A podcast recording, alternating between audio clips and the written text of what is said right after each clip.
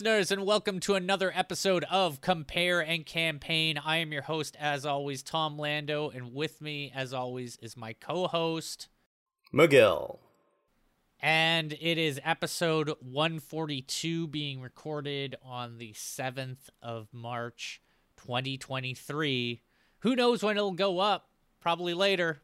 Probably a few weeks later, because I think we got two in the backlog or so. Whatever. Um, man, what else would I say about this episode? It's I go okay. Technically, I would be saying, uh, in my Coyote's Aegis campaign, where you know I'm I'm discussing a campaign of the past that I used to run, uh, but so so I would I would be saying it's Operation Birth and Death, Operation Birth and Death from uh, the a song "A Birth, a Death" from uh, Worm self-titled album. You know, it's funny. I've definitely talked about it on the podcast before, but I haven't talked about it on any episode recent to this when we've come into the act of Worm Is like, so I, I worry that like a new listener might think that I'm using this title Worm and I've never like read the book or something. I know the book, if that's what you're thinking. Um, and I even there was something uh, a little reference is uh, you know I talked about the nut farmers that the players had met uh, a few uh, ops a, a couple ops ago. Yeah, you remember that uh, when they rescued those nut farmers, uh, I had them speak in the very flowery, bizarre kind of manner of the characters in uh, Worm as a kind of homage to that as like oh this is like the dialect of these people or whatever. Um it's something it, it actually it reminds me now that i say it of something that i like that uh grant morrison did in his run of superman where did you ever re- read that? Uh i read all star superman.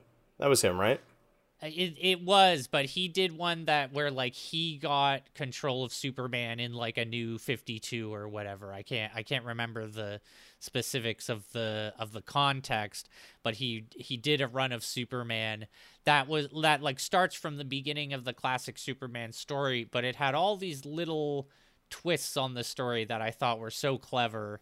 Uh like um Superman does not know that he is an alien uh like like Lex Luthor knows that Superman is an alien before Superman does, and it isn't until Lex Luthor captures him and begins questioning him. He's like, What planet are you from? and stuff. And Superman's like, What the fuck are you talking about?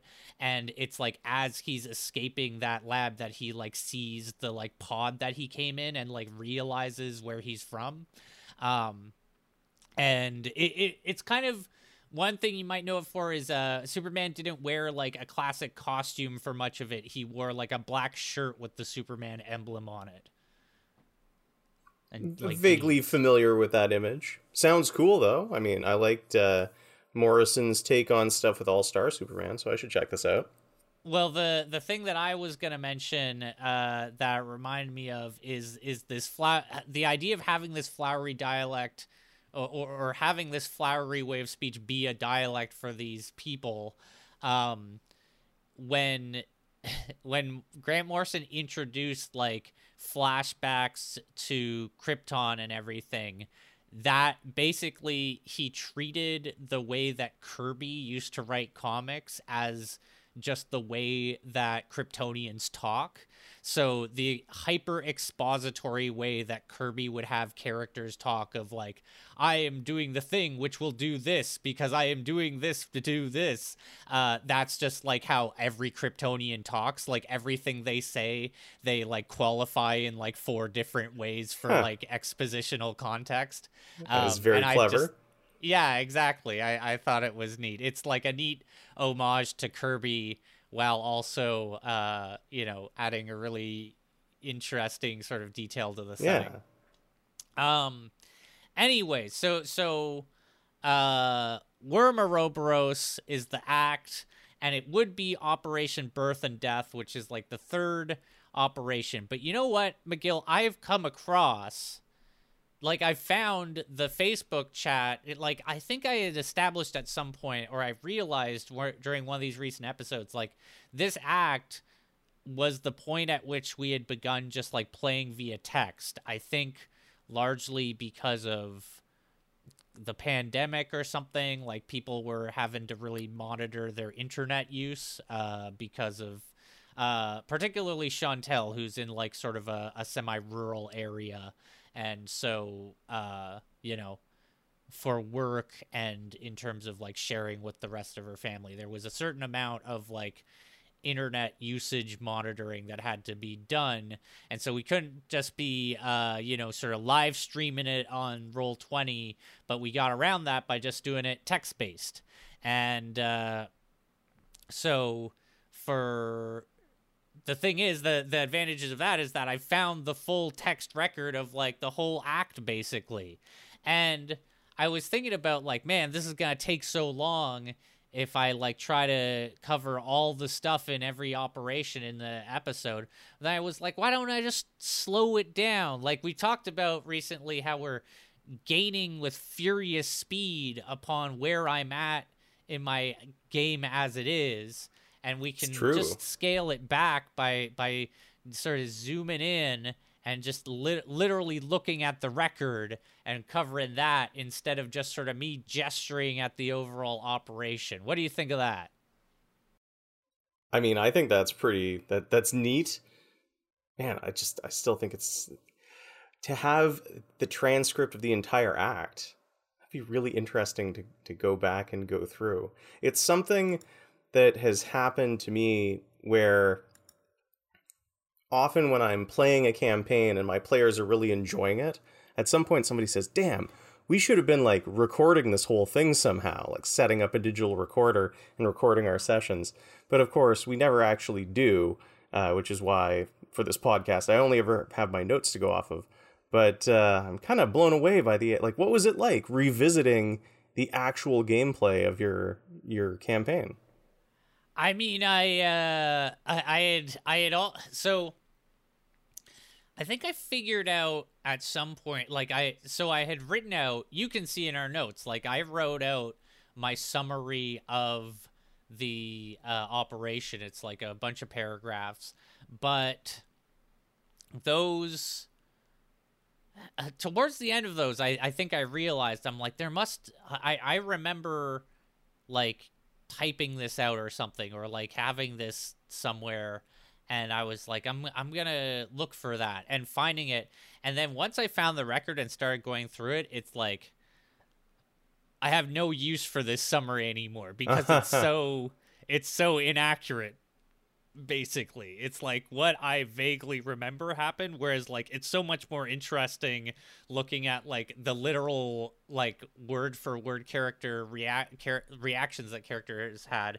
And to that end i want to actually start this episode not um because i had been looking at like the very beginning of operation birth and death but then I started scrolling up a bit and I realized that a really good place to start would be uh, the discussion in which they decided to uh, side with Queen Issa in the previous operation oh, cool. rather than King, King Cap because I have that whole conversation and uh, yeah. It's, this is. Uh, look directly back through time. Yeah. Go through, go get get the full record. But also, Magill, uh, I know you have something pretty cool to talk about. Uh, we're finally going to talk about Savage Worlds, which is an RPG that I've heard about so much, but I have like no knowledge of myself. I've never played it. I've never even looked at a Savage World thing, I think, except for uh there was that that Borderlands Savage Worlds thing that I saw once. That was it. Uh but I don't know anything about the rules or anything. And also, I have a new game I've been playing. Oh, really? Yeah, uh man. I've been playing uh Ghost Recon Wildlands. Nice, cool. Uh, I'll admit the that's one of the Tom Clancy ones, right? Yeah, yeah. You know, I've toyed Um, around with those games from time to time, but they never really do much for me. It's funny. I went in expecting very little, but it is turning out to be a fairly there's a like there's plenty wrong with it, but as a game, uh it's giving me like exactly what I wanted when I decided to pick it up, which is like I wanted I was looking for inspiration for going commando. I've recently like figured out all the classes and the special abilities for going commando. I've been working on it, but like for designing the game, I was looking for inspiration and I was in the mood to like play something like uh I I thought about playing going back to the 762 high caliber, which is like a 3D uh pause and play Jagged Alliance knockoff uh, from Eastern Europe. It's like um, it's the sequel to Brigade E5 New Jagged Union, which is a title that tells you basically everything you need to know about the game. It's like, well, it's a knockoff of Jagged Alliance, but it's Eastern European because the title is fucking bizarre. and uh, but but like it's cool because those Eastern European developers are the ones that really introduced uh, the sort of like the direction that they took Jagged Alliance in is like not turn based, but like pause and play and kind of like real time and whatnot with all these like little timers for actions and whatnot. And I find them really interesting, although they're extremely intensive and like there's a lot going on and you do a lot of like I do just a ton of save scumming. Like I, I basically reload every time like a shot doesn't go the way I want. Um because because you die like immediately like as soon as you get hit or something it's like well fuck it's over um but like and, and it's it's interesting to say like like to mention that sort of lineage of like post Jagged Alliance game from Eastern Europe because now the people making Jagged Alliance 3 which we'll see like it seems to be the most official Jagged Alliance 3 we've gotten and we'll see how it goes but like it seems to largely be like I think it's ha- Haemimont Games uh who uh worked on I think they're known for Tropico. I, I think they're Bulgarian. Uh, i I'm saying a lot of stuff that it's like I think because I I don't really want to look it all up right now. It's too much of a tangent. But um you know, it's funny like they're those games are all kind of they're known for a certain kind of like jank, but I do find them pretty enjoyable. And but but the thing was like so I was thinking of playing one of these games, but it just like I don't think I was down for that level of complexity. Like I'm still not finished Shadow of War, but I was sort of coming off Shadow of War and I wanted something that was like that level of kind of like just jump into it, kind of open world, uh, third person or first person kind of thing. But I did still want the thing of like roaming around a big like landscape divided into zones full of objectives and side quests and stuff um, with like a little team. And that's like exactly what ghost recon wildland gives me wildlands gives me. I'd say it is what it really kind of reminds me or or like the game that i think it wants to be is far cry 2 um which it the thing is like the writing I don't want to hold up Far Cry 2 as like this incredible uh piece of writing, but like it is so much better than uh, like Wildlands. Like in Wildlands every time there's a cutscene, I'm like, "Oh my god, shut up, shut up, shut up. No one cares, shut up." and like Far Cry 2 at least has like it borrows very heavily from Apocalypse Now in a way that, like, certainly at the time was really interesting and, and added a lot to this game experience. That, like, otherwise, you know, it's the same thing of like you roam around this big open landscape. It's very beautiful. Uh, there's a you can decide how you want to approach situations. Um, there's enemy outposts all over the place and and the thing that really reminds me of Far Cry 2 is that like the enemy outposts always repopulate. And I remember people used to hate that about Far Cry 2 uh, but here it is in in Wildlands is like I don't know if there's a point where you do like secure a zone and the bad guys don't show up there anymore.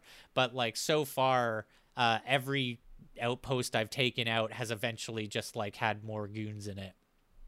But um, the thing that's really like in the thing that really uh distinguishes it for me and makes it like particularly unique to the experience I want right now is that you also in single player like it's designed to be like co-op with a few friends but in single player you have the option to just have like either go lone wolf or have like three uh like bot companions with you that you can order around sort of classic Tom Clancy style. And like you know it's the gameplay is way more shallow than something like Jagged Alliance. Like I would love something like this if it had the level of depth of Jagged Alliance where it's like um uh you know you manage the uh like in this one you are like inciting uh, a rebellion against the bad guys and you I'm also like I'm not even getting into how fucking stupid and and problematic the storyline is but um anyway I I so I'm just saying the bad guys but uh you're inciting a rebellion I, and I see. like I I get what you mean.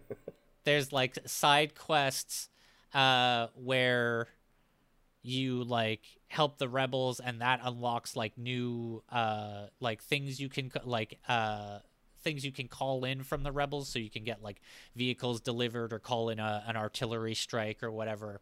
And uh so that's cool but like in Jagged Alliance you like got to assign rebels to like different positions in every like battlefield area and like equip the rebels as you like got new equipment and stuff so you could like call in deliveries of armor and guns and like cut like kit them out and then have your like re- rebels be like super well equipped. Kind of like in uh in Fallout 4 the way you can equip your your settlers and everything. Like that's kind of the level of depth that Jagged Alliance has. And like you're you're overseeing this huge uh wide scale operation to like uh you know take take like I don't know organize it changes in, in Jagged Alliance. In the first Jagged Alliance, there's like an island where a bad guy has taken over and is like sees control of like uh the there's like a, a thing that's being produced on the island that's necessary for like a critical pharmaceutical and this bad guy has like taken the ar- taken over the island uh, so that he has full control of the pharmaceutical and uh, it's like Jagged Alliance 1 is very much like an 80s action movie. Like it's it's like Commando or something. Like the bad guy has taken over the island to do the bad thing and you are to go with your mercenary buddies. You're to team up with the good guys who are the beleaguered people and the doctors who just want to get the pharmaceutical to the people and then uh, you beat the bad guy and you and you take back the island and you know from there it becomes more nuanced things like maybe you're leading a rebellion against a, an evil coup or you know in wildlands a fucking mexican cartel has invaded bolivia declared it a narco state established a death cult as its national God. religion and uh, now every drug dealer in south america has like moved to bolivia and uh, I'm just there to do extrajudicial killings across the face of the country. But you know the thing that you know what if this had like the depth of Jagged Alliance, the thing that I would want most of all is an alternate ending where I like specifically side with the death cult and like empower that faction. Like make it into like a like a fallout style faction based rpg and then let me like side with the death cult faction and like empower that one above like even the rebels or the cia or ever anything is like do the death cult ending. That is like my dream of this game. But also like you know it doesn't really have that kind of like management or or like uh you know you control your loadout but you don't control your team's loadout or anything like that. And so all of that is kind of missing from it. All that kind of overall like uh overworld tactics i think uh that i really like about jagged alliance. That's all missing from it. And like but for the sort of like immediate engagement that it provides me with like just drops me into this huge open world and i can just roam around. I can get on a tractor drive around a tractor get off tractor shoot a machine gun at some dudes. Uh it's it's it satisfies that that itch. Um it's again there's plenty wrong with it. Oh i keep it keeps crashing which is insane for like such a triple a AAA game that's been out for ages. But Ugh. like yeah, uh, so that's a bummer. Like again, it just makes Shadow of War look like an an incredible achievement of game design. Like it, it like it infuriates me the things that it does to me. Like sometimes or an orc will ambush me just as I'm trying to like complete a quest and I'm just like fuck you fuck you and then like the orc that I'm trying to kill to complete the quest like retreats and I lose track of it like like I fail the mission because the guy retreated while the other orc is attacking me Ugh. and I just get so angry but that game like every part of it seems to work pretty well with the exception of like that classic Assassin's Creed problem of like sometimes you're you can't tell where your guy's gonna jump. Sometimes you jump off the tower and you think you're going to one rope, but then you actually you jump way down to a different structure right next to a bad guy, and you're like, God damn it. um, but yeah, and and so yeah, uh, again, like I went into Wildlands like expecting nothing, and like as it is, it's like yeah, I'll say it's it looks really nice. Like its landscapes are really beautiful, and uh, I thought that's really cool. And I like the range of vehicles and weapons and everything. Like it's neat. It's just uh, yeah. So I've been playing that a bit. Right on. Did you buy that? There's a, I think, a Steam sale on at the time of this recording. Did you buy that through that Steam sale? No, I uh, grabbed it through Game Pass. Oh, ah, of course. Well, it's funny you mentioned like Death Cults and you mentioned Far Cry 2 because in the Steam sale, where I think it is actually on sale, there are a bunch of Tom Clancy games. I also picked up uh, Far Cry 4 and 5 and Blood Dragon for the combined total of less than 20 bucks. So yeah, get my Far Cry. I believe there is a cult in one of those games. yeah. Um, yeah. There. I. I mean, it's funny because I had heard different. Uh, like like I think there had been all these different speculations on like what the bad guys in Far Cry Five were gonna be about, and then like in the end they were just kind of like a a fairly milk toast cult like that not not really you know obviously they just didn't want to say anything politically and and that was a big issue uh, for a lot of people when the game came out but like at one point i had heard that it was going to be like a cult that like worshipped guns and like i thought that was such a cool take Gun for cargo Far Cry, cult. is, like That would be cool. yeah like man uh because then it it would be perfect to like that sort of uh, like it, it would it's really problematic in far cry 3 the way it like contextualizes you as the protagonist relative to these villains but then it would work so well in the context of like that gun cult because you being like you shooting your way to the end and then finding out that you're basically like the messiah of the gun cult is like the perfect Yeah. Far Cry story. Um so anyways, that uh again, I don't know where I heard that, but when I heard that I was like that sounds sick and then it wasn't what they did. It's just uh, Um, just a bland cult. Yeah, uh with like some some like deliberate uh political messiness to can like to like confuse players about what gerrymandering is and stuff.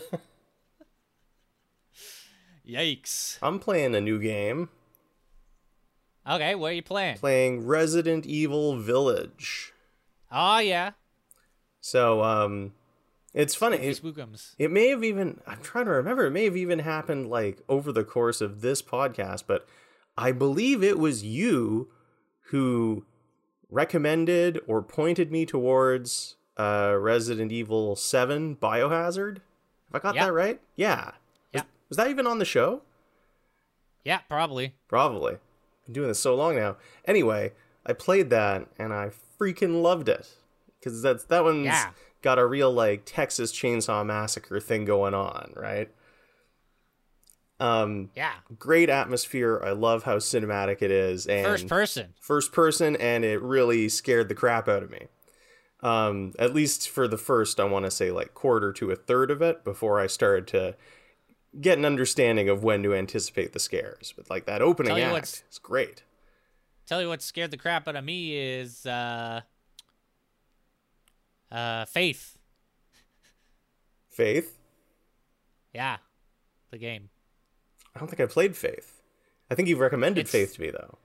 Yeah, it's like it's like Atari graphics. It's like super low resolution. yeah, like that's right. You recommended it to uh, me. but like with like then it has like very like high frame rate like rotoscoped pixel animation uh for like I guess what you would consider its cutscenes. Um it it basically mixes this like high frame rate rotoscope animation with the like really low resolution so that like you'll see something that is just a bunch of pixels um, and then it'll suddenly flash to this very vivid uh like rotoscoped animation of something terrifying. Um if if you are the type of person who pauses a game when something scary happens this game will fuck you up really? it, oh man like it specifically will like play animations when you pause it Oh man. Well, I gotta play That that, are, like, one. terrifying and and uh not that i'm one of those people but general genuinely i find the effect i genuinely find the atari parts so terrifying like i think it's so perfect the way that they have used the like retro tech to create a sense of just like eeriness um It's got like it- a, it totally a creepy pasta kind of feel to it. it it um it's actually uh i would say you know oregon trail wasn't playing for fear the way this is but oregon trail is similar in the way it looks Okay, cool. Yeah, I, I mean, I I looked at the trailers. Oh, yeah, I- and it looks yeah really you great. wish listed it after i showed Yep. you the trailer because that trailer's fucking incredible that's the other thing is the sound design is amazing it uses that terrible warbly computer uh like the Doctor Sbaitso voice synthesizer I- kind of thing. I love that's my favorite thing. You know, one time I had an Uber driver who had uh one of those like you know he, he had one of those things from smoking too much where he has the Uh, thing in that's his a throat. tracheotomy. Yeah, and so he had one of those robot voices, and his sounded like that. And I came out of that Uber like, God, I really hope something causes me to sound like that someday in my life. like, yeah, it sucks for him, but like, I would love to have that be my voice. I That's mean- so fucking cool. I'm pretty sure you can just buy one of those devices. Oh man, fuck, I should. It's just a microphone Um, that you put up to your throat, right? but yeah, the way that, but like you know, they always make this is a sad thing, but it's like they always make medical equipment like nece- necessity equipment like that, medical equipment like super expensive.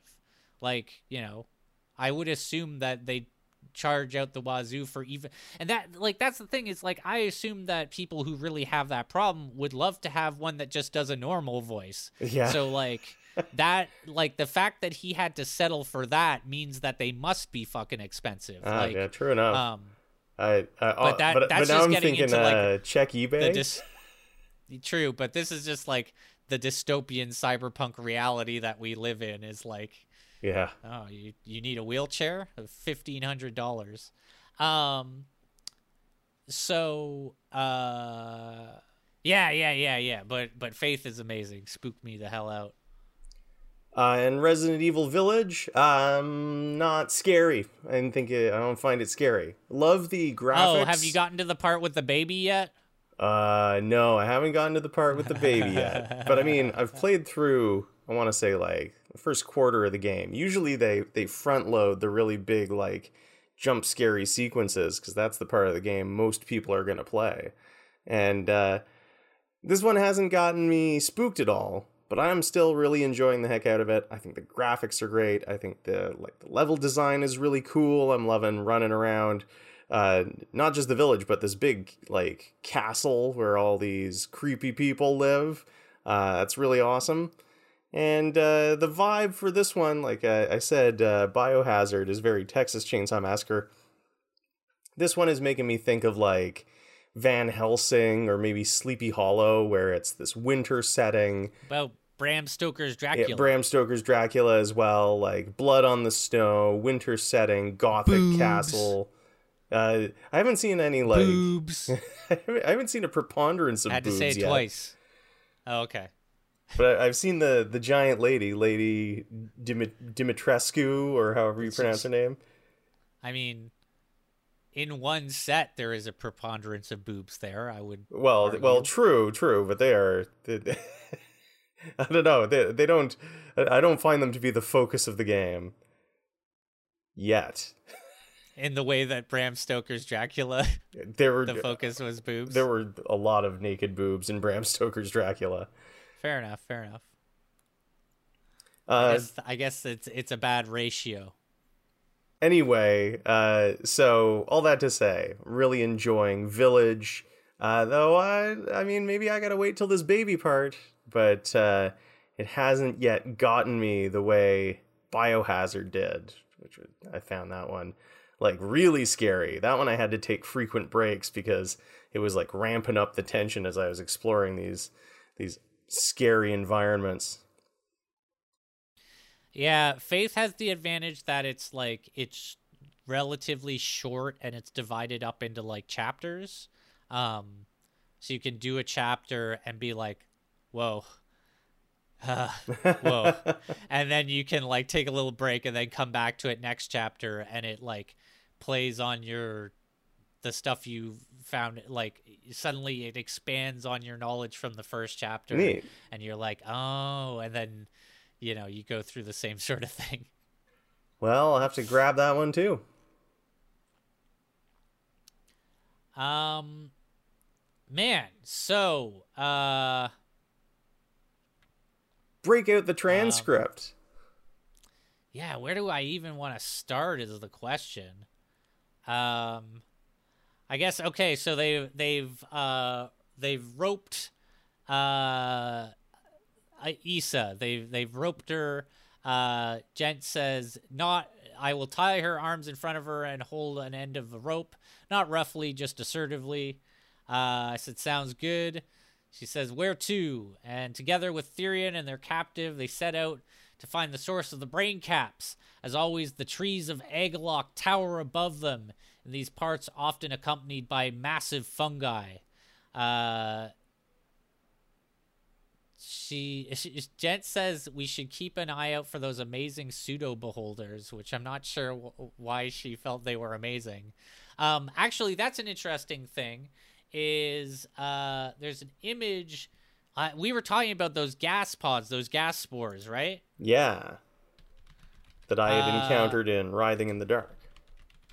And I wanted to share with you the thing that I have typically used as like art for uh, these creatures when I use them in my games is uh, Tyranid spore mines from Warhammer 40,000. Basically, uh, the Tyranids, the like xenomorph type, you know, bio aliens that are gonna devour everything in the universe. Um, they have they used to have a, a an uh, an artillery. I think it was called a biovore or something. Tyranid biovore. Yeah, I is this still a thing? It has they have. Th- it looks like it looks like they have a, a current one. Um, basically, it's like a living artillery piece uh, and it shoots out these like floating spore mines that then like drift around the battlefield. Um, they're cool little, uh, cool, cool monster, cool, uh, cool, cool thing. I'd say. Tyranid biovores. Oh man, yeah, I even found some old school 40k art. It's pretty low res, but I'm gonna share this with you as well because uh, it's cool. these are these are pretty great. Oh wow, those are that's that's really something. Um, you know, one thing I want to actually shout out. I don't know if this is like uh, well known. Oh, common title is Gun Beast, but I don't know if this is like a. Oh yeah, yeah, here it is. It's in uh, the wiki here. Imperial savants believe that the hive mind may have made use of orcoid genetic material to create the biofor the biovore. Uh, basically, there's this whole sort of like theoretical thing in the Tyranids of like, oh, each Tyranid type actually like incorporates the DNA of a certain like thing in Warhammer that already exists, and so biovores are like what orcs would be turned into. Uh, and there's there's other ones like like the psychic ones would be Eldar and stuff like that.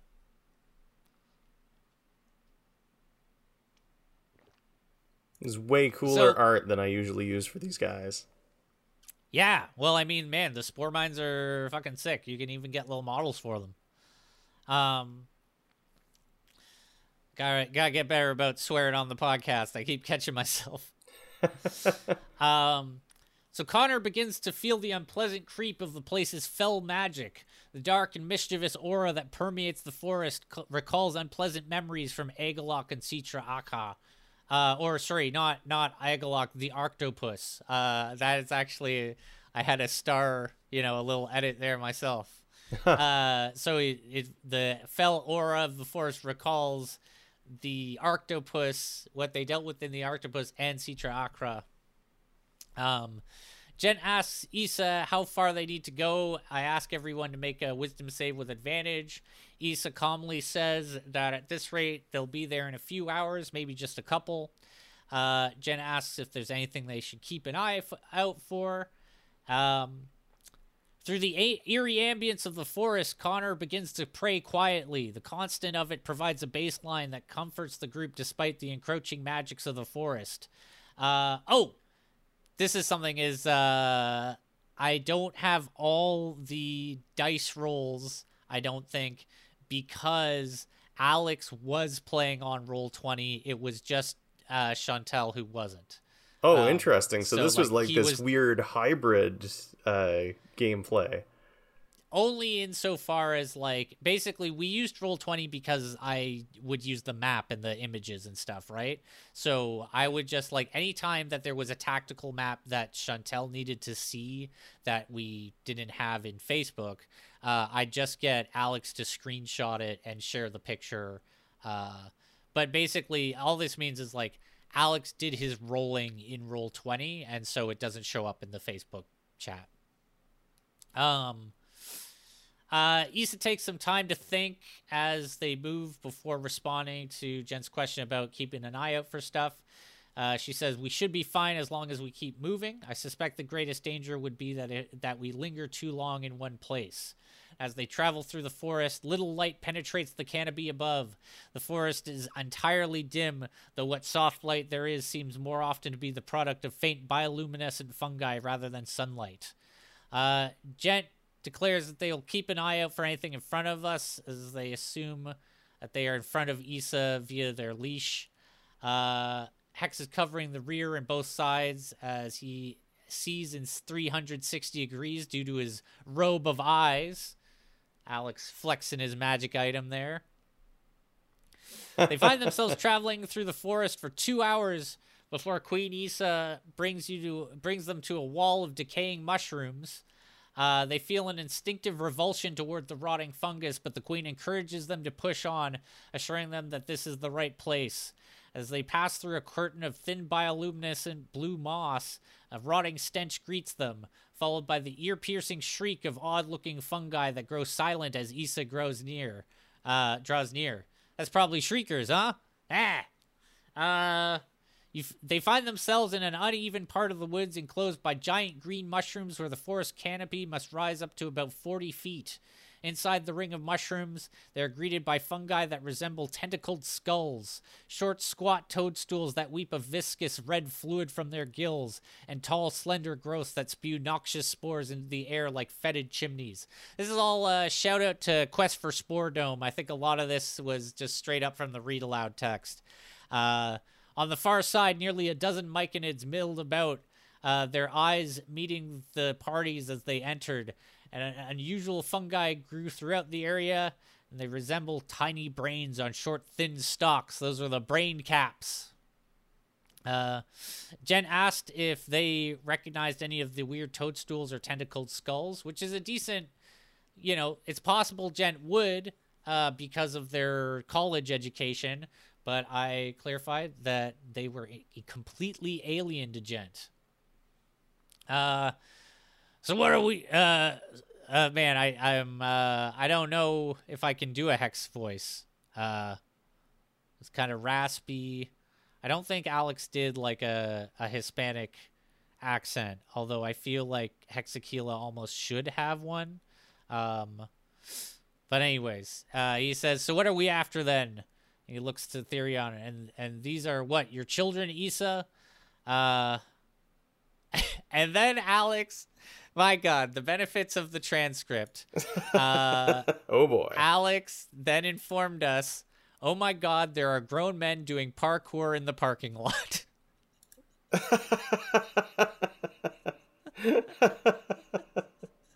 Uh, I informed Gent that they smelled the overwhelming stench of decay here. Hex smelled ghouls. Connor smelled the sharp smell of alcohol to a sickening volume. And you know what's going on here? And everybody every... smelled the unmistakable stench of parkour. Yeah, well, there was that. But um, you know what's going on here actually is people are smelling things according to like their fears or like their encounter like hex smelling ghouls is because his whole backstory is about his village getting attacked by ghouls. And connor smelling the sharp overwhelming scent of alcohol is because he drank from that cauldron that almost destroyed his mind right? I was doing a little thing here where they smelled their fears. Uh-huh. um chantel asked uh please tell me they are shouting parkour and Alex said, "Nah, they're just like running jumps over the concrete barriers." Uh, sorry to derail. Gent says, "Okay, let's get the caps and get the fuck out." Hex's nostrils flare. Ambush! There are ghouls here. Uh, quiet, disembodied sounds rolled through their minds.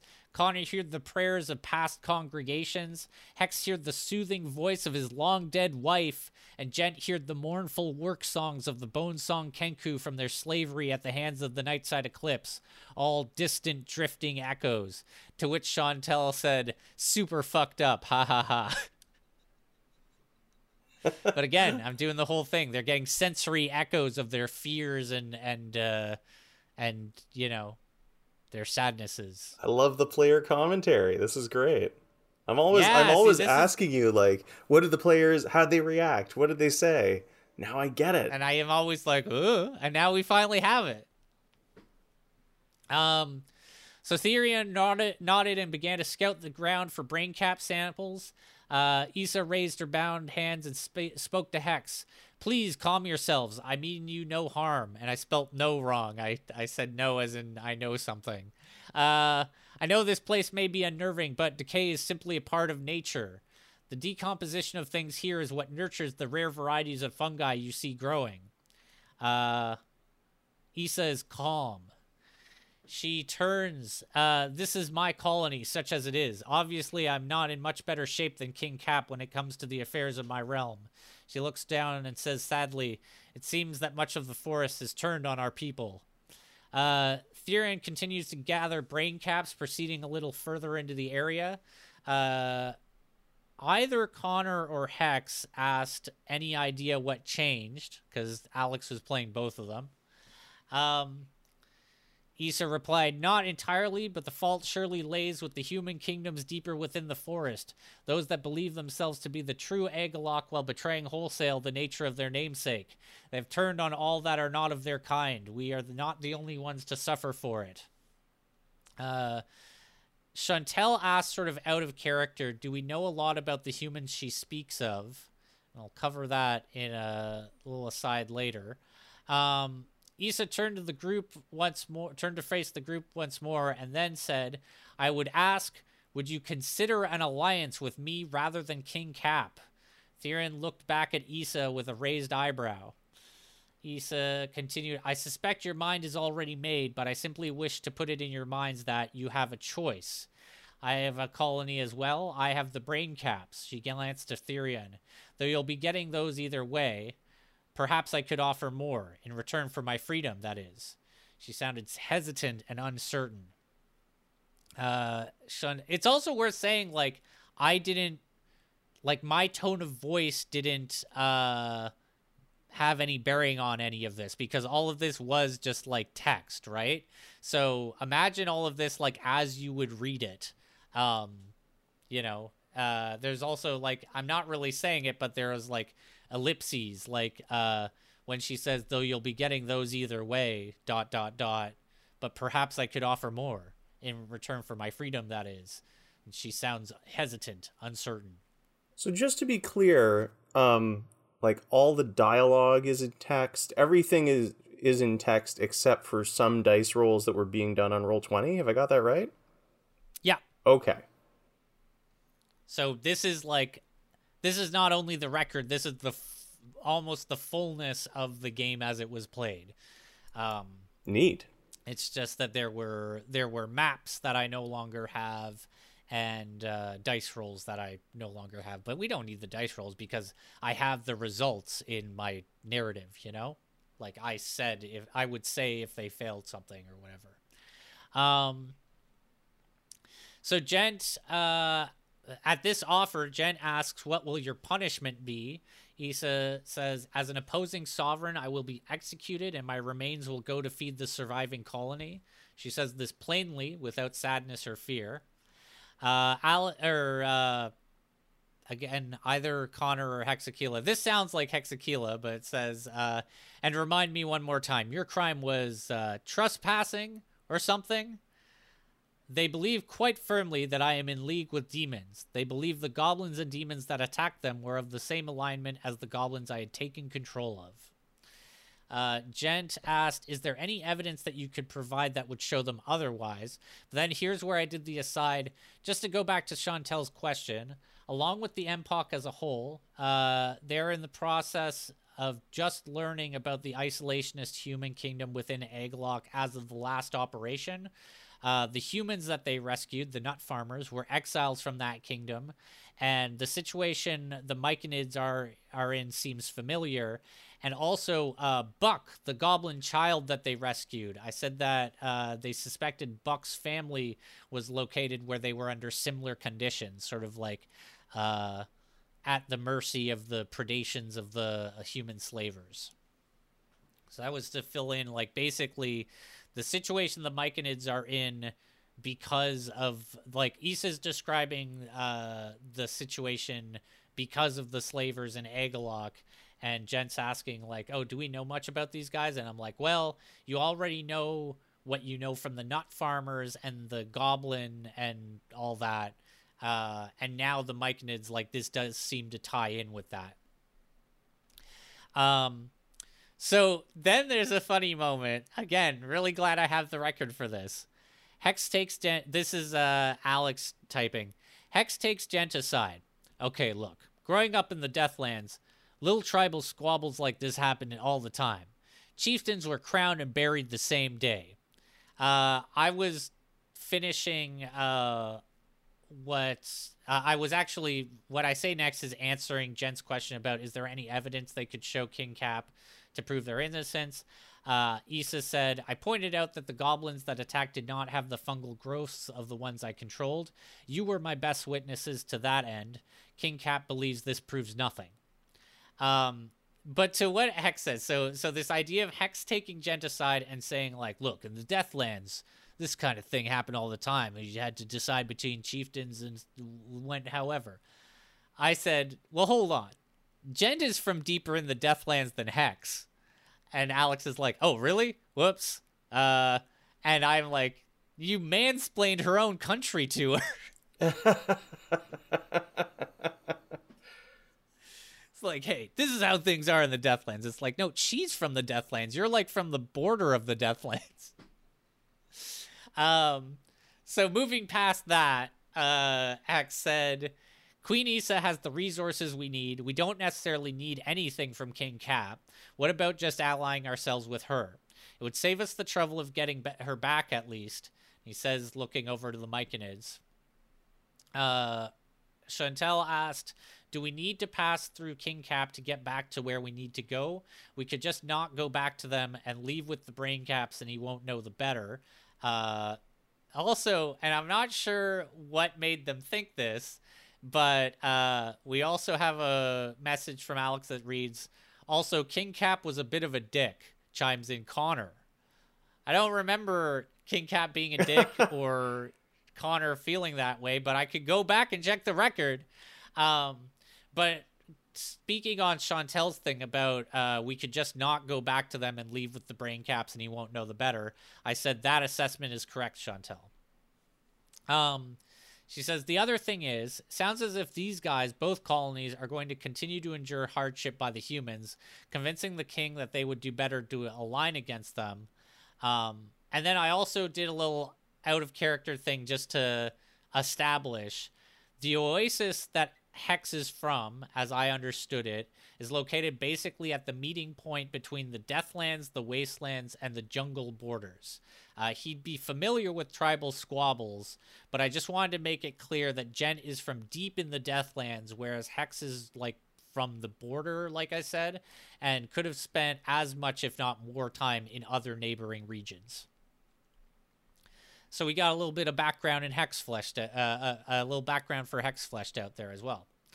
Uh, so they're still talking it out. Alex's one of Alex's characters says King Cap didn't really seem open minded, convincing him might be a tough job, but I see your point. Uh, Gent says, Issa, if we leave here, it may not be wise for you to stick around. Where might you go? Uh, Therion is now watching them uh, talk to Issa as he harvests the brain caps, seeing what decision they come to. Uh, Issa replies that she will take her colony further north, away from King Cap's people, at least for a good while. Perhaps in the future, when she is not under duress, she could confront him again on better terms. Regardless, uh, the party would have her allegiance and all the wealth that she has in return. She cannot afford to be weighed down in her flight. Um, Chantel asked if there were any other, other questions before uh, they voted. Uh, Issa thought for a moment and said, Unless there were a better direction for me to take that you had in mind, of course. It would be quite agreeable to any outcome that spares my life naturally. Um, Alex, uh, one of Alex's characters said, Yeah, one more question. Are you like a necromancer? Our bosses don't really get along with necromancers. And I had to reply, No, I deal in natural decay and the magics of the forest. I do not directly interfere in matters of life and death with magic of my own, not typically, anyway. She says after a pause, I would be unsure of my record regarding such things if my entire history were brought, brought into question, but I do not consider myself a necromancer. No. Um, what she's mentioning there is like, I think there would be a possibility that Issa has the ability to like animate corpses using her like uh control spores and whatnot. So maybe she's done that before and she's like, well, I may have raised a dead once, technically. Uh Therion walks over to the group with a small bag of brain caps. Shouldn't be much longer here. Are we uh, cutting her loose? He glances to Issa. Uh, one of Alex's characters says, "Yeah, I think we better.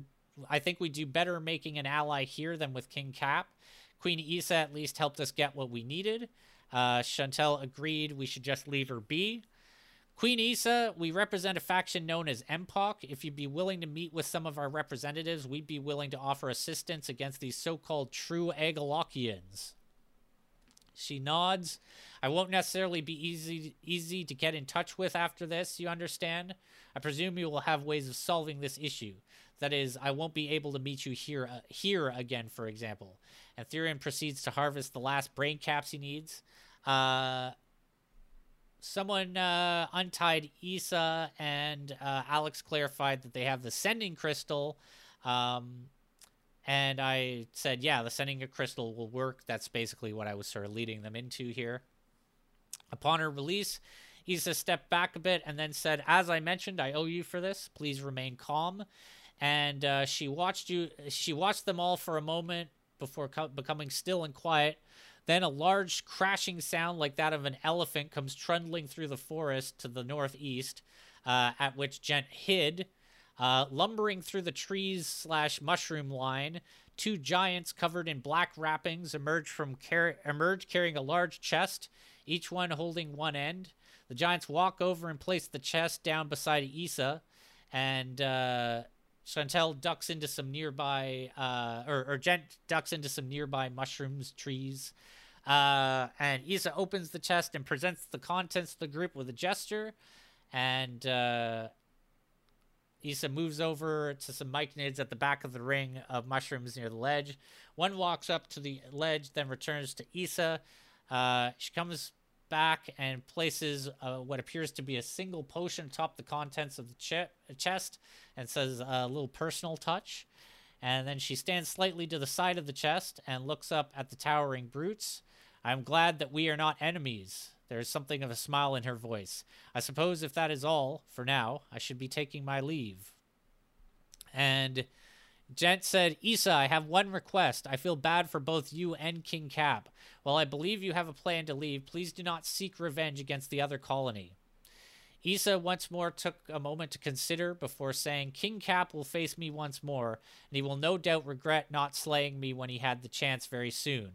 But hopefully, time will change the terms of our engagement.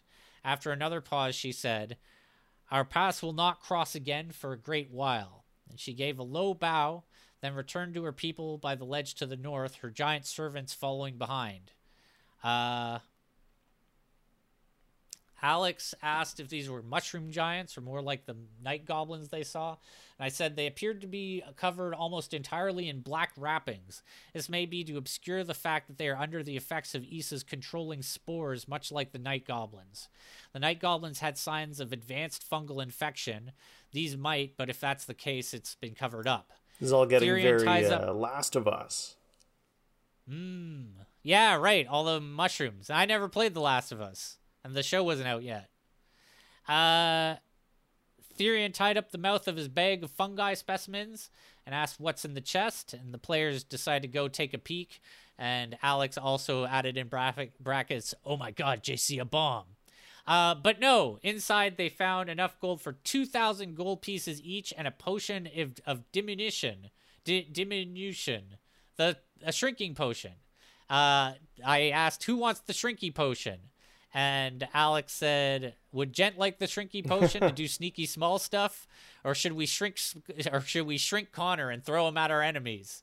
Gent thought this was very, or Chantel thought was that was very funny. Uh, I suspect that the former was the obvious choice, as shrinking isn't great for combat, but would be good as a utility. Uh, Gent said they were cool either wa- either way, since Connor isn't the best sneak and I went ahead and put it in Gent's inventory because I don't think Connor would actually want it or I didn't think so. And uh, said it will rattle against all my other belongings when I place it in the bag. And I said, alternatively, Jen could slip it in a compartment of the handy haversack. Whatever the case, their mission was completed. Uh, Chantel said, ta-da. Alex said, huzzah. Then Chantel said, I feel a bit guilty about the caps, but not enough to go speak to them. and uh, Alex said, yeah, that wasn't necessarily the lawful goodest thing we've ever done. Uh, and then I said it will take four hours to travel on foot to the to reach the pickup point, from which you are able to deploy rune stones that allow you to teleport back to Omega Base using the codes and sequences outlined in, in the dossier for this mission, Operation uh, Through Glass. Um, Alex said, "I'm sure there will be no long-reaching consequences for our actions today." Uh, and I asked if they wanted to debrief now or break and do it next time. They said they were down to debrief. I said, "All right, first stop, turn these into Axel." Therion holds up the bag of supplies or uh, of samples, and Chantel said, "Yes, let's get these in safe hands." Uh, Alex said, "Certainly, I imagine those mushrooms are better fresh." Uh, they joined Therion in delivering the mushrooms to Axel. Axel being one of the uh, veteran uh, goblin agents of the Empok. Axel congratulated them on a job well done. Consider this a token of my appreciation on the house, and he gave them a Helios C4 explosive charge. Uh, Arn is there when they made the delivery, and he asked, "What did you find in the forest?" Um, Arn being there, uh, he was the first ever Empok uh, liaison in the human city of Austin. Um, going way, way back. way back when. But uh, then uh, he looked at the uh, brain caps and said, apart from the obvious. And uh, so Hex explained uh, two warring fact, two warring kingdoms of mushroom people. They claim they have been at odds with the true Egglok faction. We freed their queen, and she gave us a chest full of gold. Hex deadpanned. Uh, Arn listened to Hex's report intently. Myconids, I'll be damned. Makes sense, though, I suppose. Good work there. Uh, good work out there. Anyways, I gotta go take uh, care of a shipment of letters from the home, letters from home for the base. Never a dull moment, eh? The little bit of that, you know, Band of Brothers uh, Lucky Strike flavor. He's gotta make sure that the soldiers get their letters from home. Uh, Therion says, I will need to confer with the other Empok administrators regarding all we have learned today. The mushrooms will need study as well. If you'll excuse me, I still have much to do He began to take his leave before turning and saying, and like Axel and Arn said, Good work out there today. Thanks for having my back. He smiled and departed. Uh, so, the party was invited to the armory where they were able to see the labs were already hard at work regarding the brain caps. And there they were given an op bonus of 100 gold pieces each. And uh, then from there, I said they were free to turn in for a long rest, and they all gained 200 XP, uh, which I checked with them, and the XP total at this point was 260,065 XP. Whoa. Uh, Connor declared that he was depositing the uh, poison resistant half plate that they got from the uh, Myconids as a reward uh, in the armory, and so he got three thousand gold as a finder's fee, um, which he shared around between the party since there were three of them. Uh, oh, uh, actually, I said, does Connor keep the three thousand or divide it and share with the party? He said he'll share it around, and I said uh, we'll pick up next time with the next morning. But then Chantel said he can keep my share and donate it to Pelor. I think that is his god, and I'm like, yep. And she's like, like a temple or something. I have a lot of money and now zero ball bearings. So could you not buy some ball bearings with all that money? Alex asked. And Chantel said, I mean, the best part about a shiny is finding slash taking it. Um, and uh, yeah, they were about 5,000 XP from their next level up, at which point they would hit level 18 and uh, yeah, I, I we've also got some chatter here. We got um, so so. Alex says, "Could you not buy some ball bearings with all that money? You don't need to live unhappily." I mean, the best, and Chantel says, "I mean, the best part of a sh- find about a shiny is finding or taking it." Oh, ah. Also, Gent likes to buy some influence if needed. Um, Alex said he's going to check the DMG to see what kind of buildings they could afford. And uh, I said, um, uh, uh, and then he said, uh, to construct a fort or outpost, we'd need 15,000 gold. Hex and Connor have a total of 18,000. Uh, Chantel said, full disclosure, I don't know my total. And I said, I do my best to keep track. Currently, I have 22,400 for Gent. um, J- Chantel got a good laugh out of that and said, "I like to think Gent shows off the trinkets they have, and meanwhile there's money strewn everywhere, and like they tip outrageously large because they don't know better."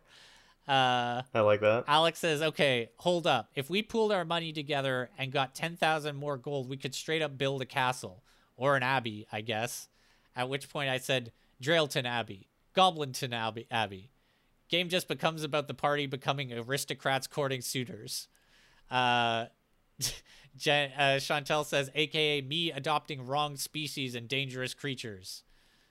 Uh, Chantel points out, I don't spend money. I give a shit ton away. And uh, yeah, that was where that session ended. So maybe uh, I'll break there. Cool. Like I feel like I'm I'm like peering through the veil now. I'm actually like perceiving people playing the game, getting a sense Yeah, of I mean- how your players sort of vocalize their characters and how they describe what they're doing. It's like a missing yeah, piece. I mean, I hope it's, I hope it's uh, okay to listen to, like me going through the narration and everything. But uh, yeah, I mean, I, I certainly love being able to zoom in on the weird little side notes, like the people doing parkour or Hex mansplaining Gent's own nationality to her, or uh, you know, Yeah, I love those details. This is great. I can't I Uh, can't wait for more. the the players musing at the fact that they could literally build a castle. Or Downton Abbey. Hell yeah. the the MPOC equivalent of Downton Abbey. And you know, knowing that group, I, I'm I'm not confident that they wouldn't do it. You're next. You're going to tell me like next adventure they've they've gone through with it. Abbey. I think the main thing is that at some point I tell them that there are going to be th- things that I will give them access to at a very high level, at like level 20 basically, that similar to like the stim packs and the mega stim packs or the super stim packs is like there are going to be very very expensive things that they can buy later that are unique um basically i'll just say so the super stim packs are already very very expensive because they heal you 100% with like one action. Um but the other thing is that uh al samasath keeps working on his like experimental medical technology or his like science stuff. And eventually what he creates is like physical augmentations for the agents that allow them to like increase their attributes by like spending money on the resources to undergo the procedure rather than having to level up um, to a maximum of, of 18. So basically, they get to a point where they could theoretically have 18 in every attribute just by buying augmentations. But every augmentation, one an like a plus one to an attribute costs 10,000 gold, I think, because it's like such a crazy intensive procedure. And then the other thing is, there's that whole thing of like I think I mentioned this with the stim packs is like eventually they find out that Al Samasath is a minister, has this ministry parasite in him the whole time that he's developing this stuff. And so they go from like, okay, sick, let's get like augmentations, let's get stim packs to like I don't know if I trust anything that he made while he had that Hmm. psychic parasite in him. So it's interesting. That's cool, man. Can't wait for more. So what do you got? I got all sorts of stuff, Tom. I mean, you said off the top of the show that I'm going to be talking about Savage Worlds, but um, Savage Worlds is going to be like my segue into another game that I found. So, so uh, another game I found called Low Life that is uh, built using the Savage World system. And uh, I'm going to give a bit more context for all of this and how how I wound up deciding to cover Savage Worlds and Low Life and all that. But first, there are a couple of little little things. I don't know. They're they're it's it's like it's like not even enough to to warrant a trip to the tavern. This would be like if you went to the tavern and you just ate the bar snacks. But You you sent me uh, low life and uh, I man it, I'm super psyched. Uh, it's so sick. yeah, there's a lot going on there. Um, yeah, it's it's nuts. Uh, I can't wait to get to it, and I'm I'm probably gonna sort of breeze through Savage Worlds as a result. Like I've got a really good sort of overview of the systems, and then I'll, I can touch upon different very popular RPGs that use the Savage World system. But like I said, like what's probably going to happen on this episode is I'll do Savage Worlds overview and then kind of introduce Low Life and then you know next episode and however many episodes we want to take uh, we'll cover Low Life because I have a feeling like the something about Low Life really struck me as the kind of thing that a certain Tom would grab and run with. But before we even get to any of that stuff, uh, here's your little your little tavern snack. Uh, a couple of I don't know what to call them. D and D rules loopholes, funny things, tips and tricks, goofy shit that you can use. Uh, goofy crap, excuse me, that you can use uh, or not, or use it to bug your DM. One of them. Uh, I I sent you on Facebook Messenger outside of uh, talking about the podcast, but that was the the rules loophole about centaurs that uh, that I came across, which uh, led me to point out the uh, you know people have been doing videos of uh, playing the Baldur's Gate early access, and someone did a thing where they were like were able to stack like chairs on each other to make like a stair like a chair way to heaven basically. Like they reached like the upper limit of the level by just putting endless chairs on each other. well you're kind of burying the lead there or or uh, spoiling the twist but yes the the loophole is that a centaur is a medium-sized creature and then in the text on the centaur it says that a medium-sized creature can ride on the equine portion of a centaur like they were like the like the creature was riding on a horse. But if a centaur is a medium-sized creature and a medium-sized creature can ride a centaur like a mount then in theory you could have a an, an unlimited infinite stack of centaurs all riding on the one on the bottom i guess. Um, but here's here's a an actual tip that uh, that you could you could use. I, if a player used this, I would think it was really clever. But it's the kind of thing that could also annoy a DM. And uh, I'm gonna sort of go down the garden path with this one and talk about like a tangential topic for a second. But uh, recently in uh, the campaign that I'm running, somebody was asking the sorcerer was asking about spell components going like do i need to like be keeping active track of my spell components here? Uh, i make a point to say that i refresh them every time i go shopping but like do i need to you know keep track of how many how many pieces of willow bark i have or how many strips of leather i have or how many pieces of flint i have? And when i was asked that the, the, I, i'm I mean, I'm I'm using the rules for D and D when I play this campaign, but I want it to be fairly casual, so I'm not like super super strict about things like ammo or spell components. And uh, the answer I I gave was like they don't really matter until they matter. So uh, I'm not gonna, as a DM, I personally won't get on someone's back about spell components if they're like i want to cast you know lightning bolt. I'm not going to be like okay well do you have and then go through the list of components for lightning bolt. Um, but if i put the players in a situation where all their gear is taken from them like if they're in a prison then if somebody wants to cast a spell yeah i'll be like okay where are you going to get you know the piece of flint that you need to cast this spell? So that was the answer that i gave. And uh, i guess a question to you tom is I don't know. Do you track any of that stuff? You stickler for for spell components? No, and you've seen me do this uh, when we played uh, not Ashes Against the Grain, but the uh, Crimes Against the Faith. Yeah, when we did Crimes Against the Faith, you guys washed up uh, after that ship shipwreck, and you had to use whatever you. Yeah, that's right.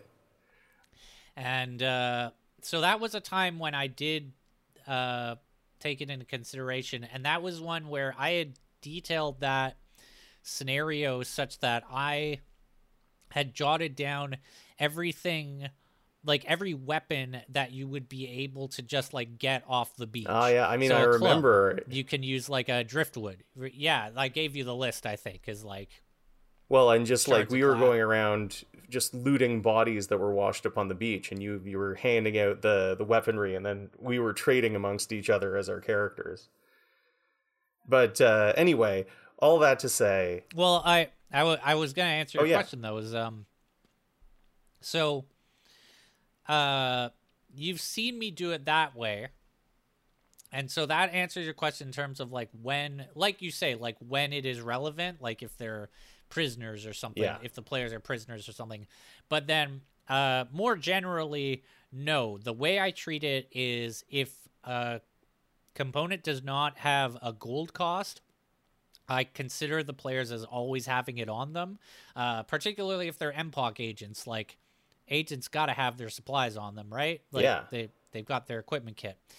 So there's that, and then uh, if it does have uh, like gold component cost, then I simply ask that the players subtract that amount of gold from their total when they cast that spell to represent the fact that at some point they had to have bought the component to cast that. It's more like the way they do it in Forged in the Dark or something. right. Yeah, and I mean, I think that makes sense. Like, I don't know. There probably are DMs out there who are real sticklers when it comes to spell components, but it's just it's one of those things uh, we've talked about this before where it's like how many different sort of in-game currency things that uh, do you need that you just have to be perpetually refreshing? Like you always if you're a spellcaster you always need spell components and every time you go to a shop or anywhere that sells spell components you just say i buy new spell components and if it comes down to that sort of interaction like why bother even tracking it Yeah, I also think that you can get a lot of mileage out of just putting a lot of the putting a lot of it on like arcane focus, holy symbol or druidic focus is like if you just get one of those items like a wand or something, it's like just cast it from the wand, whatever. Yeah. Um all so all that to say here is your D&D tip that I think is pretty clever. If you're looking for a wizard in a crowd, cast locate object on bat guano. Bat guano is the material component for the fireball spell and most people don't carry bat poop in their pockets. I do like that. So I it's also good be yeah, I mean, it, it would find a very rare wizard, be a relatively rare rare wizard, because that's like a level three spell. Um, man, but just that idea is something I had not considered. that's like how you find a, a wizard terrorist. yeah really but just just that idea is something i hadn't considered you know take a look at a fairly basic spell find the most unusual material component for it and then locate object on that and you know maybe you'll get a ping maybe you won't but it's a neat way of it's like detect magic but you're not actually detecting the magic you're detecting the fuel for the magic so i think that's a, a clever little idea Yeah, that's neat. so now let's talk a bit about uh, the Savage Worlds RPG system. And uh, I was I was thinking about the best way to present this because I do, like I said, I'm going to sort of touch upon all these, like d- do the overview, talk about character creation, attributes and skills, combat, uh, you know, the works. But uh, maybe a good place to start is actually in talking about existing RPGs that uh, use the Savage World system. And the one that really struck me that I didn't realize was a Savage Worlds game is Deadlands. Um, Deadlands, It's funny you say that because Deadlands is the thing I picture when I think of Savage. Worlds. See, I barely knew anything about Savage Worlds, but Deadlands always sort of stuck out in my mind ever since I learned about it. And I think that's pretty cool. You know, the Weird West. Um, I'm all for that. Uh, there's a setting called Rippers where it's like Gaslamp, London, you know, werewolves, vampires, Jack the Ripper. Uh, it almost kind of goes with that Sleepy Hollow esque setting, uh, or Bram Stoker's Dracula setting that we were talking about with Resident Evil Village. Uh, Weird Wars uh, is like in the World Wars, but infused with horror. So you know, it, it could be. Uh, Yeah, we've talked about this one before. yeah, we have. Uh, 50 Fathoms is like pirate fantasy. Uh, Slipstream is 1930s like diesel punk, pulp science fiction. And then Evernight is uh, the it's like a really gothic kind of fantasy realm. Uh, a typical fantasy realm, but turned on its head when a scourge of savage spider creatures return, decimating century old kingdoms and cultures. Um, so that's sort of like the, you know, for those people listening, those RPG fans listening who go to their local game store and, you know, casually look at the titles on the shelf, those are, are the, the settings that uh, Savage Worlds is used for, and that you might already be familiar with, like Deadlands for sure, uh, is is the one that stands out to me. So Savage Worlds, uh, it's this is like a generic rule set.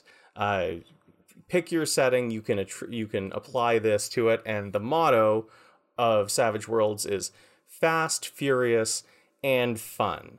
It's known for quick character creation, uh, by using a point buy system instead of rolling. Um, skill system encompasses combat and out of combat skills.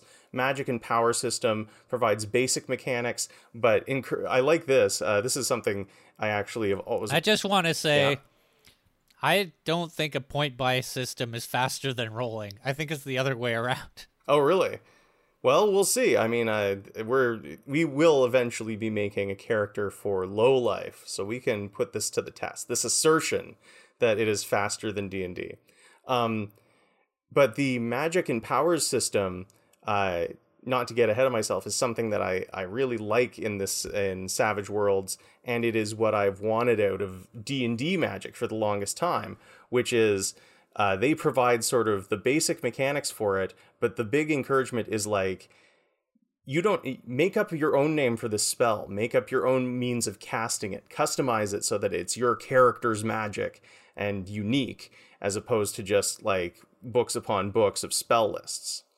But um, let's get into this. We'll we'll just we'll start at the top and kind of go through. I thought we talked about that kind of magic with Mage the Awakening, and you you weren't into that. You know, maybe I wasn't. Maybe maybe I've changed my mind, or maybe I'm talking out of my ass, Tom. I, I got to admit, buddy, I can't keep track. You can change. I can't keep track of every know? opinion I've had, and I still haven't actually played Mage the Awakening. So maybe in practice, I'd like that a lot more anyway. It's kind of uh, you, you. It's like magic is chemistry, and you're just making up your own formulas. Yeah. You're like, what if I do? I I want to I want to make a spotlight that uh, burns vampires. What if I make that uh, using one point in like matter and two points in uh like light or something. I don't know. Like that's not a light is not a thing in Mage, but that's an example of how it works, and I like it. Well, we will touch um, upon how magic works in this, and uh, we can do a good comparison. But I figure we... yeah, and also just just going back to that thing I said. The thing is that like rolling for your stats, there's no there's no chance of option paralysis. You just roll and that is your stat. Whereas with point buy, that takes as long as it takes the player to decide what to spend what points on, right? I mean, it all depends too on uh, on what uh, guidelines you're following for your attribute rolls. I know that there are a lot of I house guess, rules yeah. and variations. Um, but let's just let's go through this from the top. Let's start with some talk about character creation and attributes and skills in Savage Worlds games. Um, as I said, character creation is point buy, and Savage Worlds claims that's fast, but Tom thinks otherwise. Um, your starting character is called a novice, and you have you know a, a pool of points that you can use between buying levels in attributes and skills. And the core attributes here are strength, agility, smarts, spirit, and vigor. Skills vary from setting to setting, but there are like there's a core set of skills that are persistent across all settings, and some of them are like athletics, investigation, persuasion, stealth, and then uh, you'll see like as we get into low life, there's a whole section where it's like new skills. Um, I like that that uh, they included this, Tom, and you'll like it too. But they say every character has to start with one level in each attribute and core skill. Uh, you don't have to buy that. You just start with at least one level in it, skipping Now, skipping the how issue. is it? Uh, how is it represented on the character sheet? Um, so here, I better actually find a Savage Worlds character sheet. Okay, so is um so when you put points into one of these stats, do you just write it in on the blank? Yeah, I'm looking at some other sheets here too. They all seem to have a similar format like that. Well, I'll just say that like my preference, I think that the one that handles this the best is um uh what was I going to say? Uh World of Darkness because World of Darkness represents your points and stats with little circles that you fill in.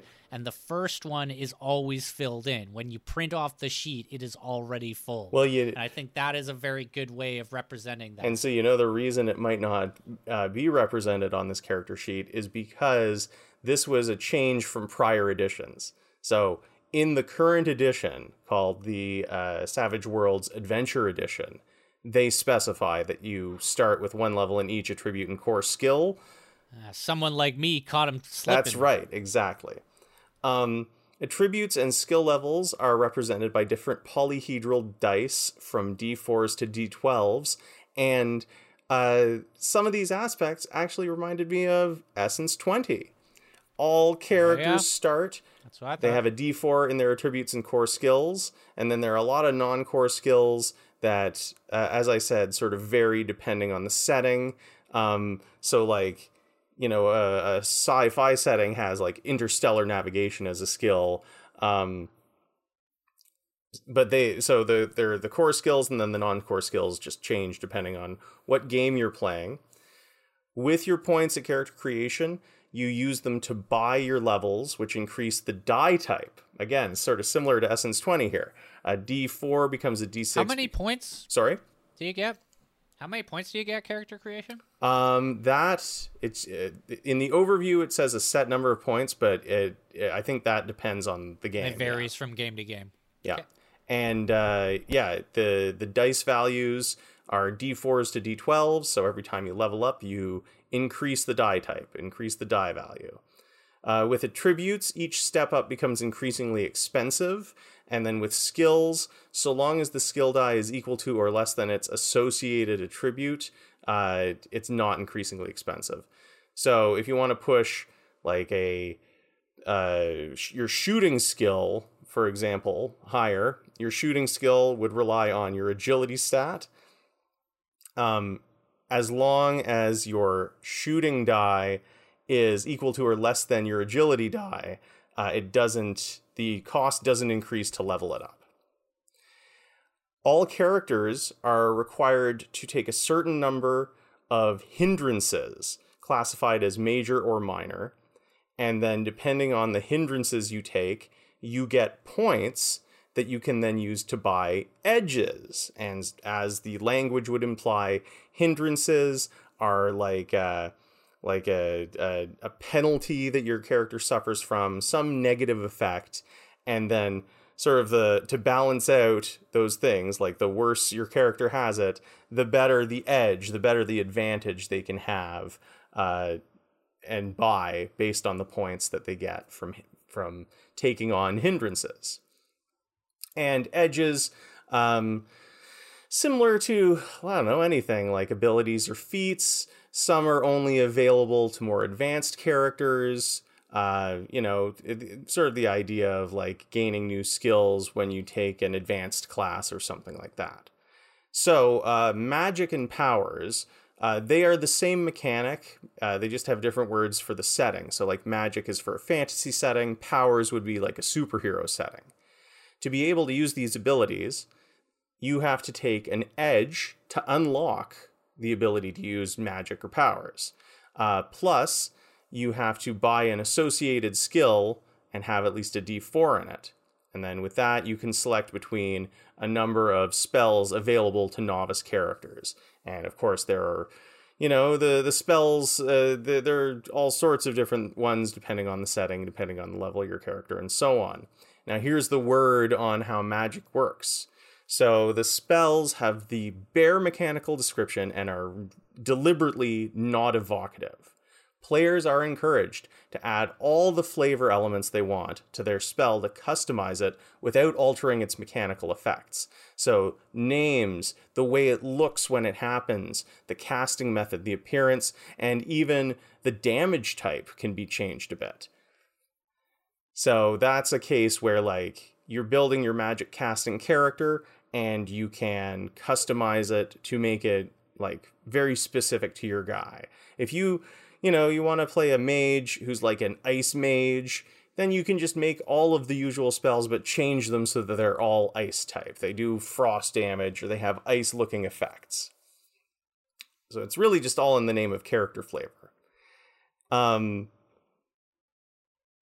and apparently, again, like I haven't played Savage uh, Savage Worlds yet, but apparently, like thing something that people really love about this is the flexibility and creativity given to the players in in things like magic and powers. So that's sort of like the base overview of building a Savage Worlds character, but there's there's more that goes into it depending on the setting, and we will definitely be going through the the whole deal when we play Low Life. Now, combat and skill checks. Most of this stuff is very familiar, like how combat proceeds, but there are a bunch of a bunch of uh, features here to Savage Worlds that set it apart from other games. And a good example is initiative. What I think is cool is that initiative is determined using a deck of playing cards.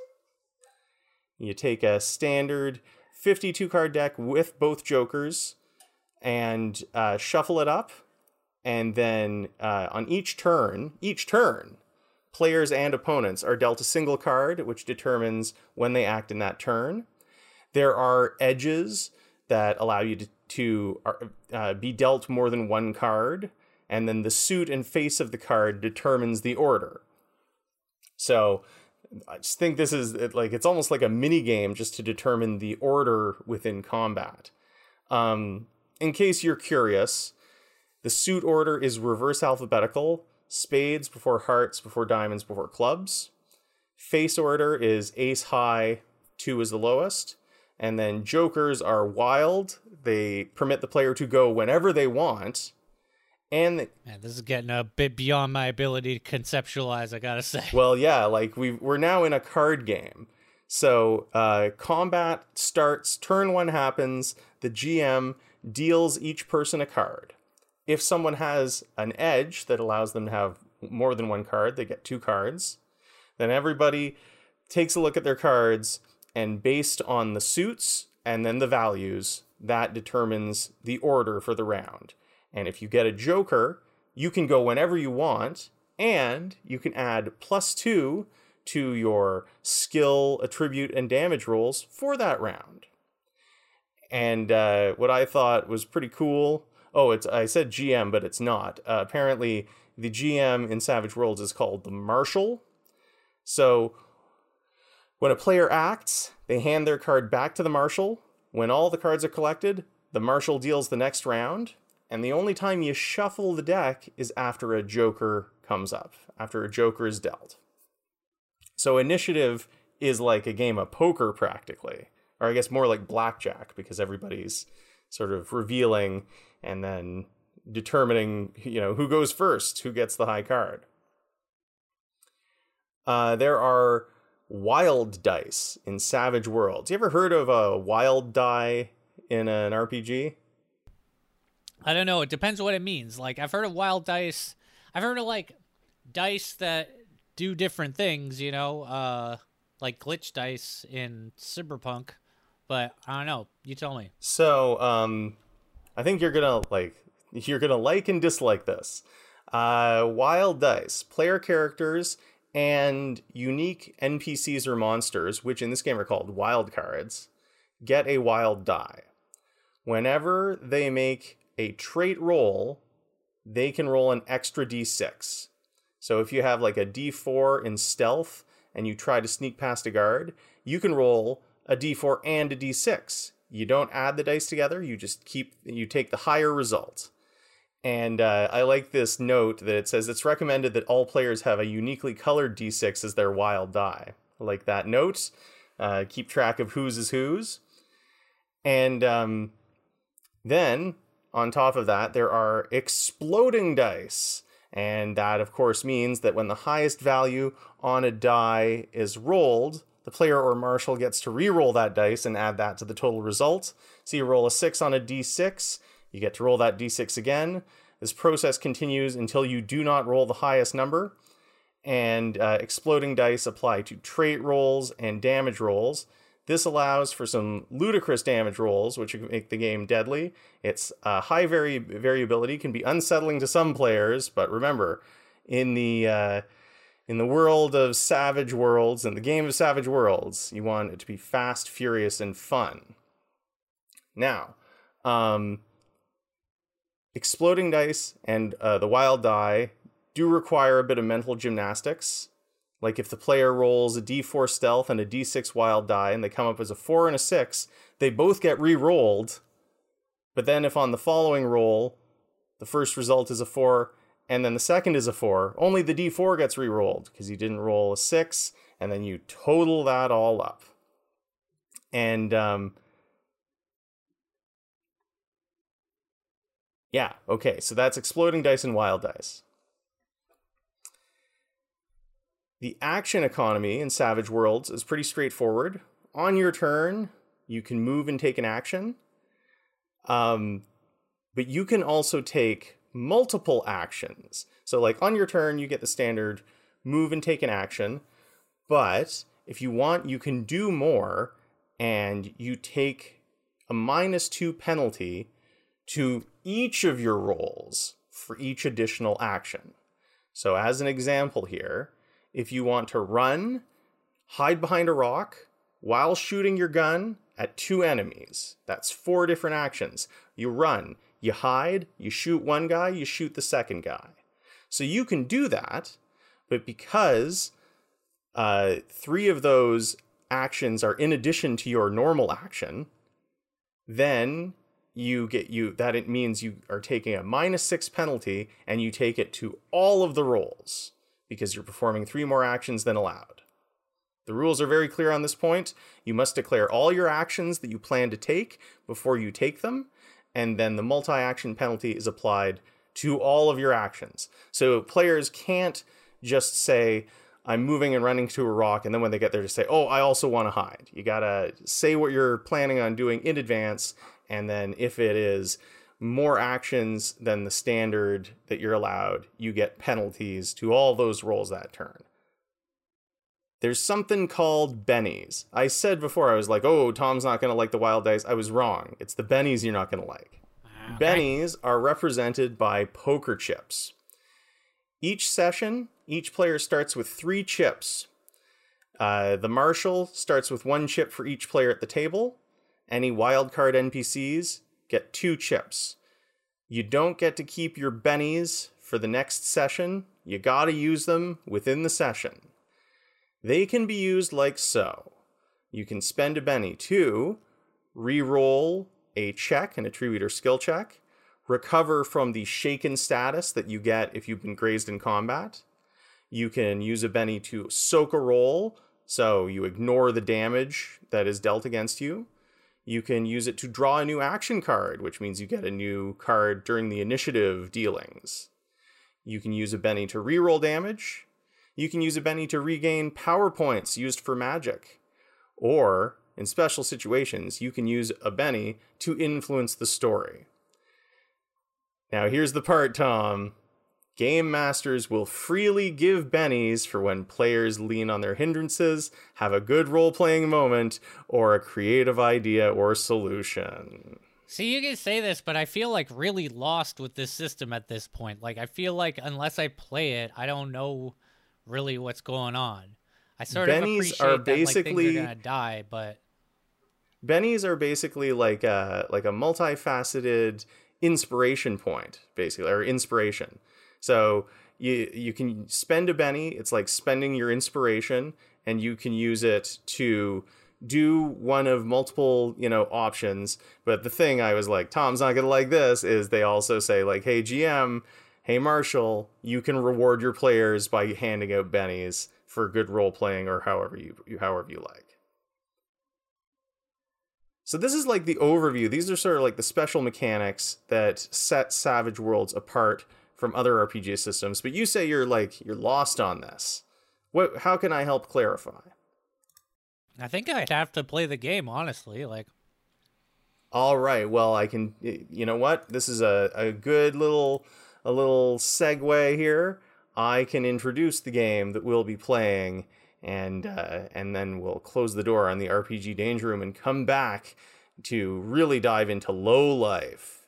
So, um, wanted to talk first a bit about how I came upon low life, and I was, you know, I was sort of uh, scratching my head, thinking, ah, you know, I want to, I got to do, I got to do a new RPG for uh, the RPG Danger Room, but like, what do I do? Uh, do I do Dungeon Crawl Classics? You were talking about that. Like, what, ah, what do I do? Character funnel. So, um, I just Googled the weirdest RPG systems. I found a thread on it. And uh, how, I bet you can guess the, the top answer. Uh, weirdest RPG system. I mean, is it Dread? no, it's Fatal. Um, yeah, very funny. this thread, though, yielded so many cool ideas that I will be talking about on future episodes. Like, you ever heard of a game called Wisher Theurgist Fatalist? No, I don't think so.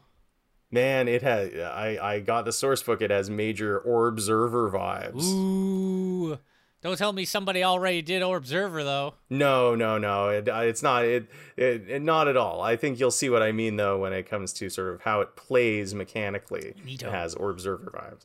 Uh, one that I was tempted to do was a game called Prawn, which is Oh, a, yeah. a live action role playing game where uh, where everybody plays as a prawn, uh, and it's like a a system of government, and you're supposed to play it like in a swimming pool, like you're larping as a prawn, um, which I think is pretty funny.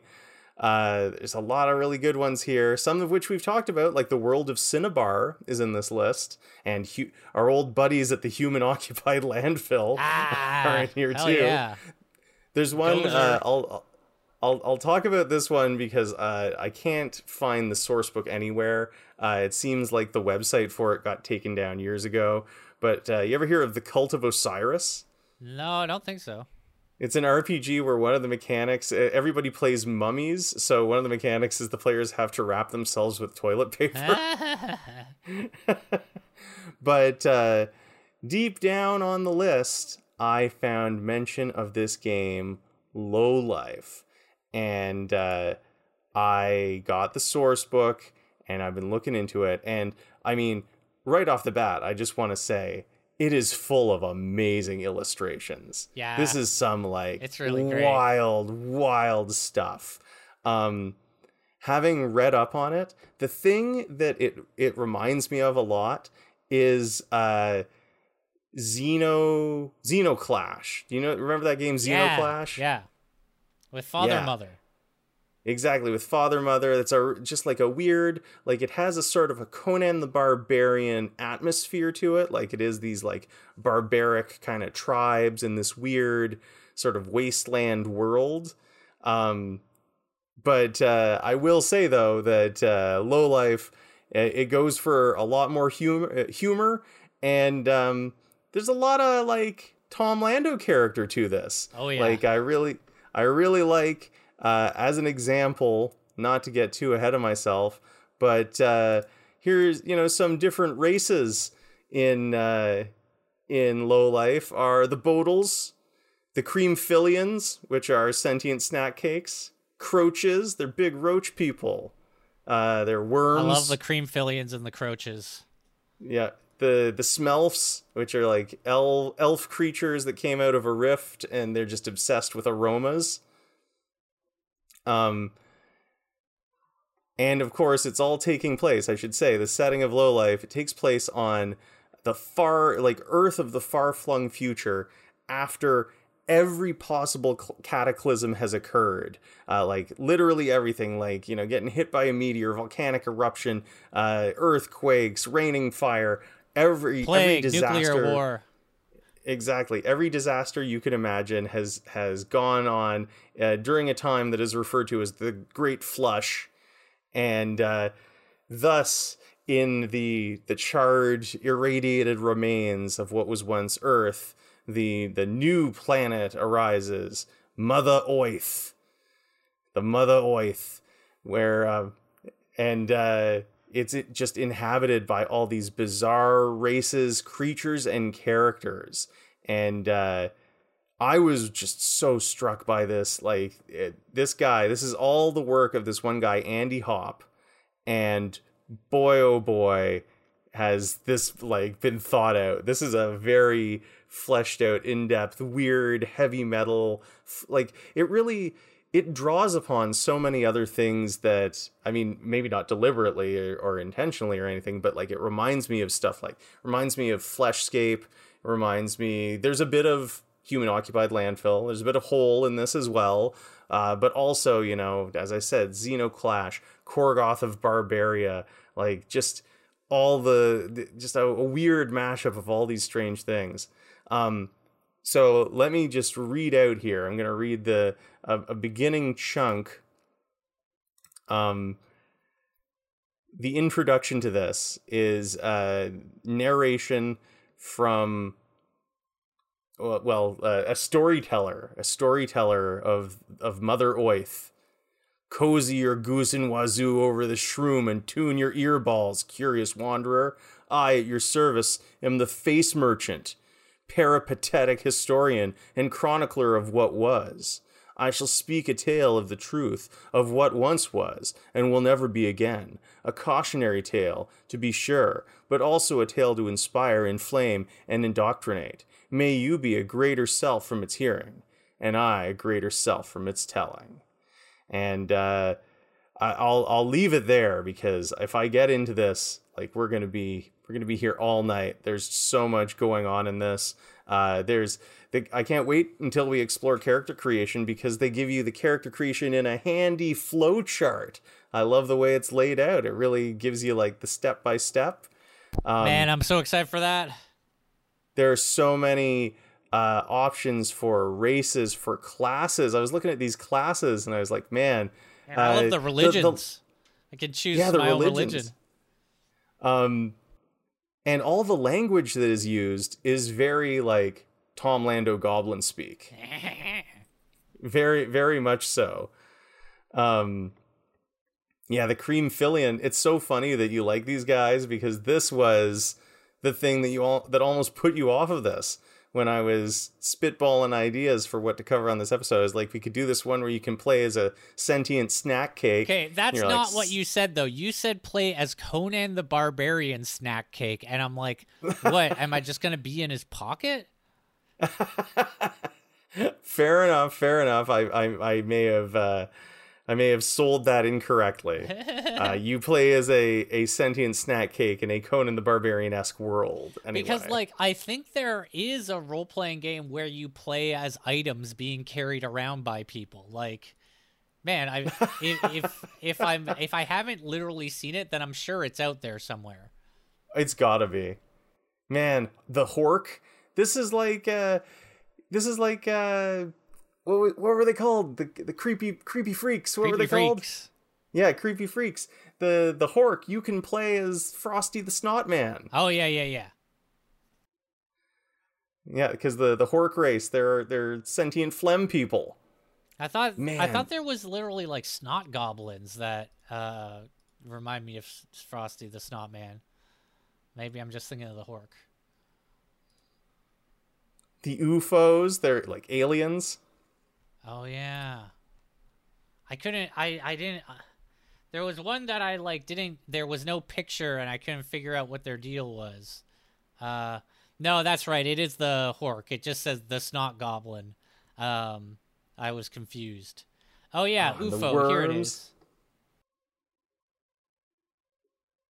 Yeah, the UFOs.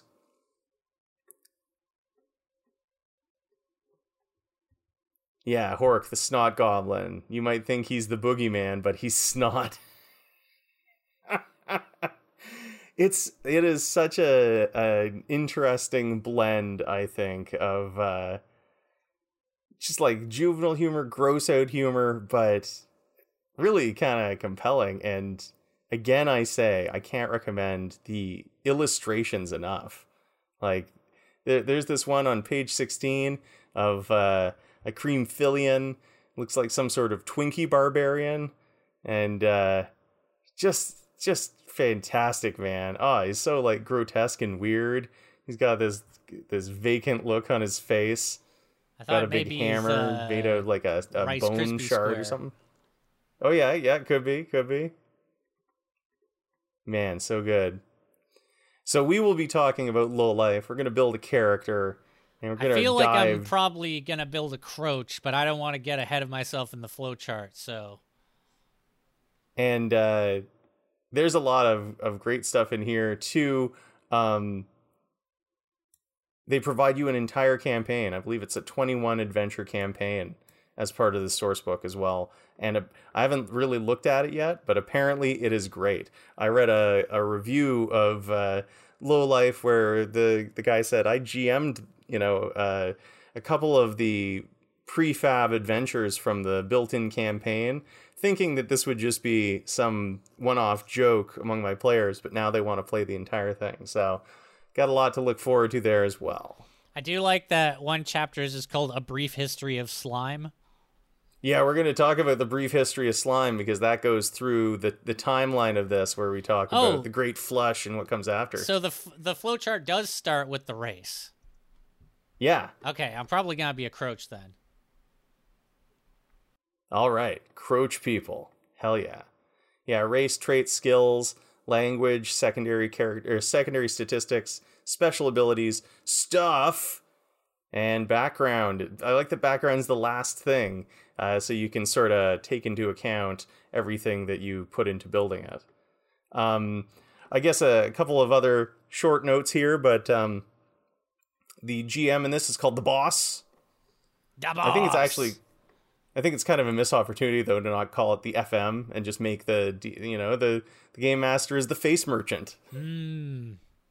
since he's the narrator. But no, he's the boss.